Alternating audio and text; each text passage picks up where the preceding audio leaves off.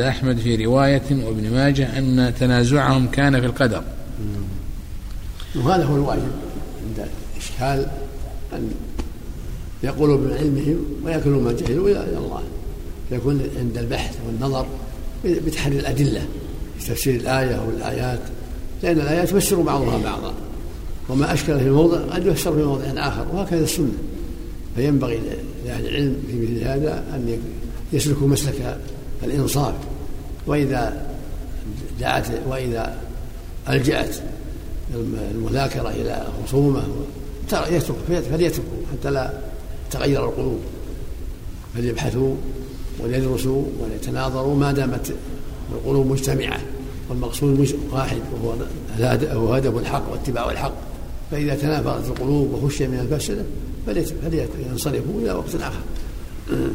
وليكن وليكن من قصد كل واحد أن يعرف الحق وأن يدل إخوانه عليه وأن لا يكون قصده الظهور على أخيه وغلبة لأخيه فتفسد النية ويفوت الأجر. نسأل الله السلامة. نعم. أحسن عليك. تفسير القرآن الآن ببعض المواقع التي تحدث في الحياة. بعض الناس فسروا سورة الإسراء بما حدث لليهود الآن وأنهم سيعلون مرتين وما إلى ذلك. هل يجوز؟ الإنسان ينظر ما جاء في النصوص يتتبع النصوص. يفسر القرآن بعضه البعض ولا حديث حتى يتبين له. إن كلام أهل العلم يطمئن له قلبه. نعم. عمرو بن شعيب كنيته أبو إبراهيم وقوله يتدارؤون يريد يختلفون ومنه قوله سبحانه فادارأتم فيها أي تدارأتم وتدافعتم واختلفتم. وروي عن عبد الله بن عمرو رضي الله عنهما أن النبي صلى الله عليه وسلم قال إنما هلك من كان قبلكم باختلاف في الكتاب. وروي عن أبي سلمة عن أبي هريرة رضي الله عنه عن النبي صلى الله عليه وسلم قال المراء في القرآن كفر واختلفوا في تأويله. فقيل معنى المراء الشك كقوله سبحانه وتعالى فلا تكن في مرية. أي في شك. وقيل المراء هو الجدال المشكك. ذلك أنه إذا جادل فيه أداه إلى أن يرتاب في الآية المتشابهة منه فيؤديه بذلك إلى الجحود. فسماه كفرا باسم ما يخشى من عاقبته إلا من عصمه الله. لا ترجعوا بعد كفارا يضرب بعضكم رقاب بعض من باب التفهيم والتحذير من الفتن والقتال. وهكذا إذا تعلم الناس من كفر الطعن في النسب والنياحة والميت. من باب التنفيذ وهو الكفر الأصغر نعم أحسن الله إليك. وتأوله بعضهم على المراء في قراءته وهو أن ينكر بعض القراءات. المروية وقد أنزل الله القرآن على سبعة أحرف فتوعدهم بالكفر لينتهوا عن المراء فيه والتكذيب بها إذ كلها قرآن منزل يجب الإيمان به. وكان أبو العالية الرياحي إذا قرأ عنده إنسان لم يقل ليس هو كذا ولكن يقول أما أنا فأقرأ هكذا. قال شعيب بن أبي, بن أبي الحبحاب شعيب. قال شعيب بن أبي الحبحاب. ابن أبي ولا ابن الحبحاب؟ ابن أبي. الذي عندنا ابن أبي. شوف التقييم فذكرت ذلك لإبراهيم. ابن الحبحاب فقط شوف التقريب شعيب. نعم. شعيب بن الحبحاب الأسدي مولاهم أبو صالح البصري ثقة. غير أحد؟ ما في غيره. هذا اللي نعرفه. أبي زايدة أحسن الله إليك. شعيب بن الحبحاب نعم. نعم.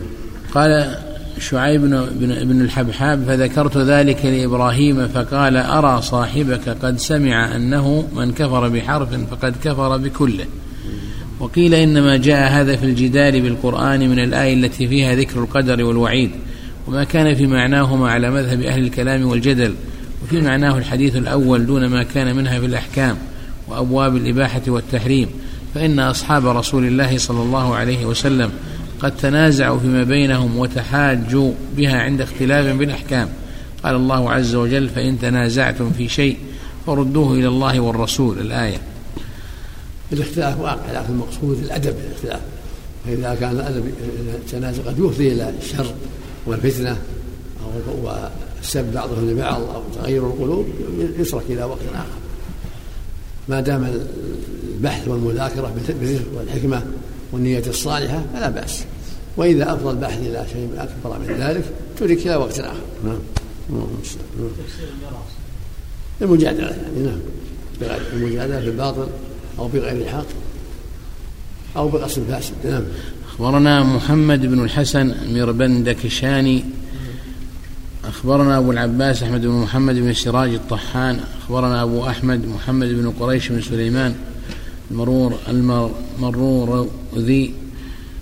أخبرنا أبو الحسن علي بن عبد العزيز المكي أخبرنا أبو عبيد القاسم بن سلام حد بن سلام حدثنا أحسن الله نعم. حجاج عن حماد بن سلمة عن علي بن زيد عن الحسن يرفعه إلى النبي صلى الله عليه وسلم قال ما نزل من القرآن آية إلا لها ظهر وبطن ولكل حرف حد ولكل حد مطلع. هذا حديث ضعيف. أول مرسل وثاني في علي بن زيد. يدل عنه ضعيف. نعم. أحسن الله قال هو مرسل وإسناده ضعيف. نعم. قال قلت يا أبا سعيد ما المطلع؟ قال يطلع قوم يعملون به. يطلع. يطلع قوم يطلع هذا؟ قوم يعملون به. قال نعم. أبو عبيد أحسب قول الحسن هذا إنما ذهب إلى قول عبد الله بن مسعود فيه. حدثني حجاج عن شعبة عن عمرو بن مرة عن مرة عن عبد الله قال ما من حرف أو آية إلا قد عمل بها قوم أو لها قوم سيعملون بها. هذا حديث مرسل. قد يروى هذا عن أبي الأحوص عن عبد الله عن رسول الله صلى الله عليه وسلم. أنزل القرآن على سبعة أحرف لكل آية منها ظهر وبطن ولكل حد مطلع. قوله لكل آية منها ظهر وبطن اختلفوا في تأويله. يروى عن الحسن أنه سئل عن ذلك فقال إن العرب تقول قلبت أمري ظهرا لبطن ويقال الظهر لفظ القرآن والبطن تأويله وقيل الظهر ما ما حدث ما حدث فيه حدث فيه عن أقوام أنهم عصوا فعوقبوا وأهلكوا بمعاصيهم فهو في الظاهر خبر وباطنه عظة وتحذير أن يفعل أحد مثل ما فعلوا فيحل به ما حل بهم.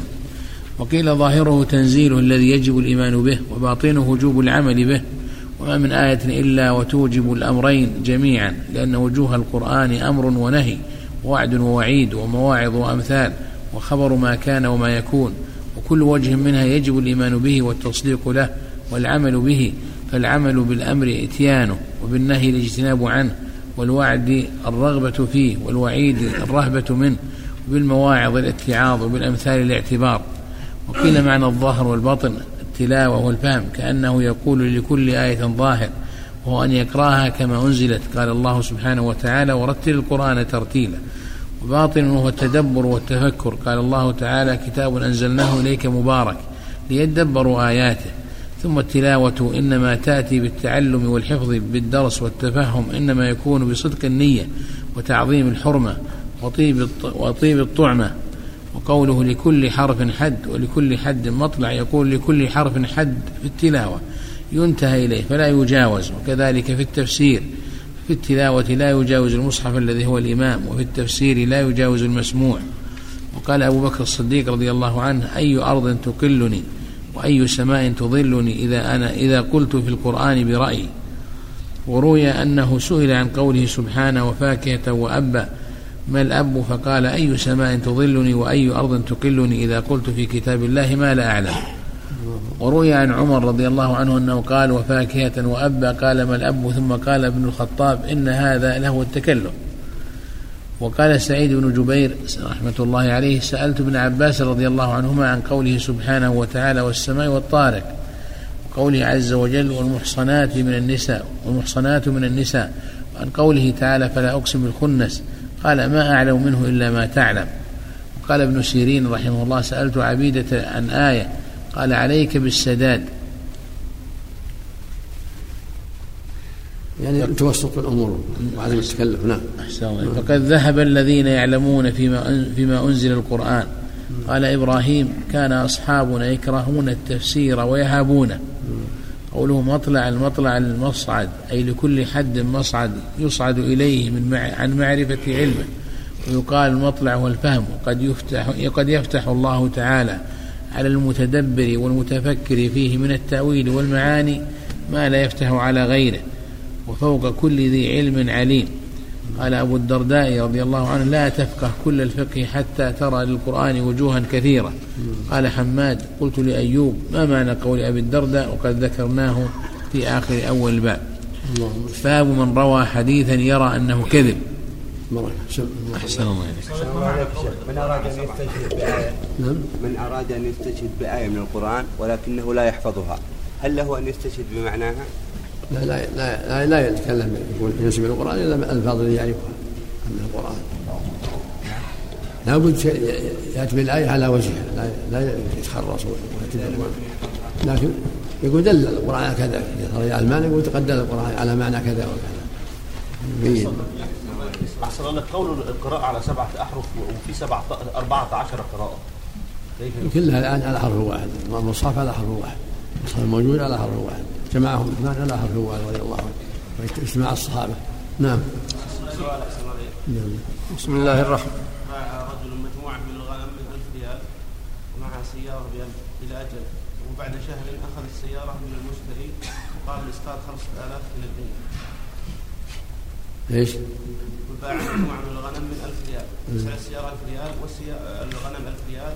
الواحدة والسيارة بألف ريال وبعد شهر أخذ السيارة مقابل إسقاط خمسة آلاف من الدين. هل يصح هذا؟ مقابل 5000 من الدين. نعم يسقطها. اشتراها باع ب 1000 أجل لكن أخذها بعد شهر مقابل إسقاط 5000 من الدين. هذا هذا بأكثر ما فيش ما هو ما فيها تهمة. ما فيش. نعم. نعم.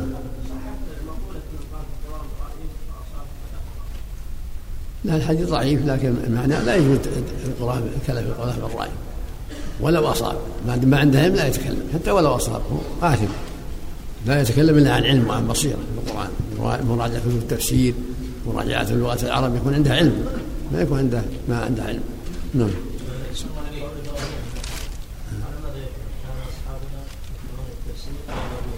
يعني الشيء المشكل يعني ما أشكل منه. نعم.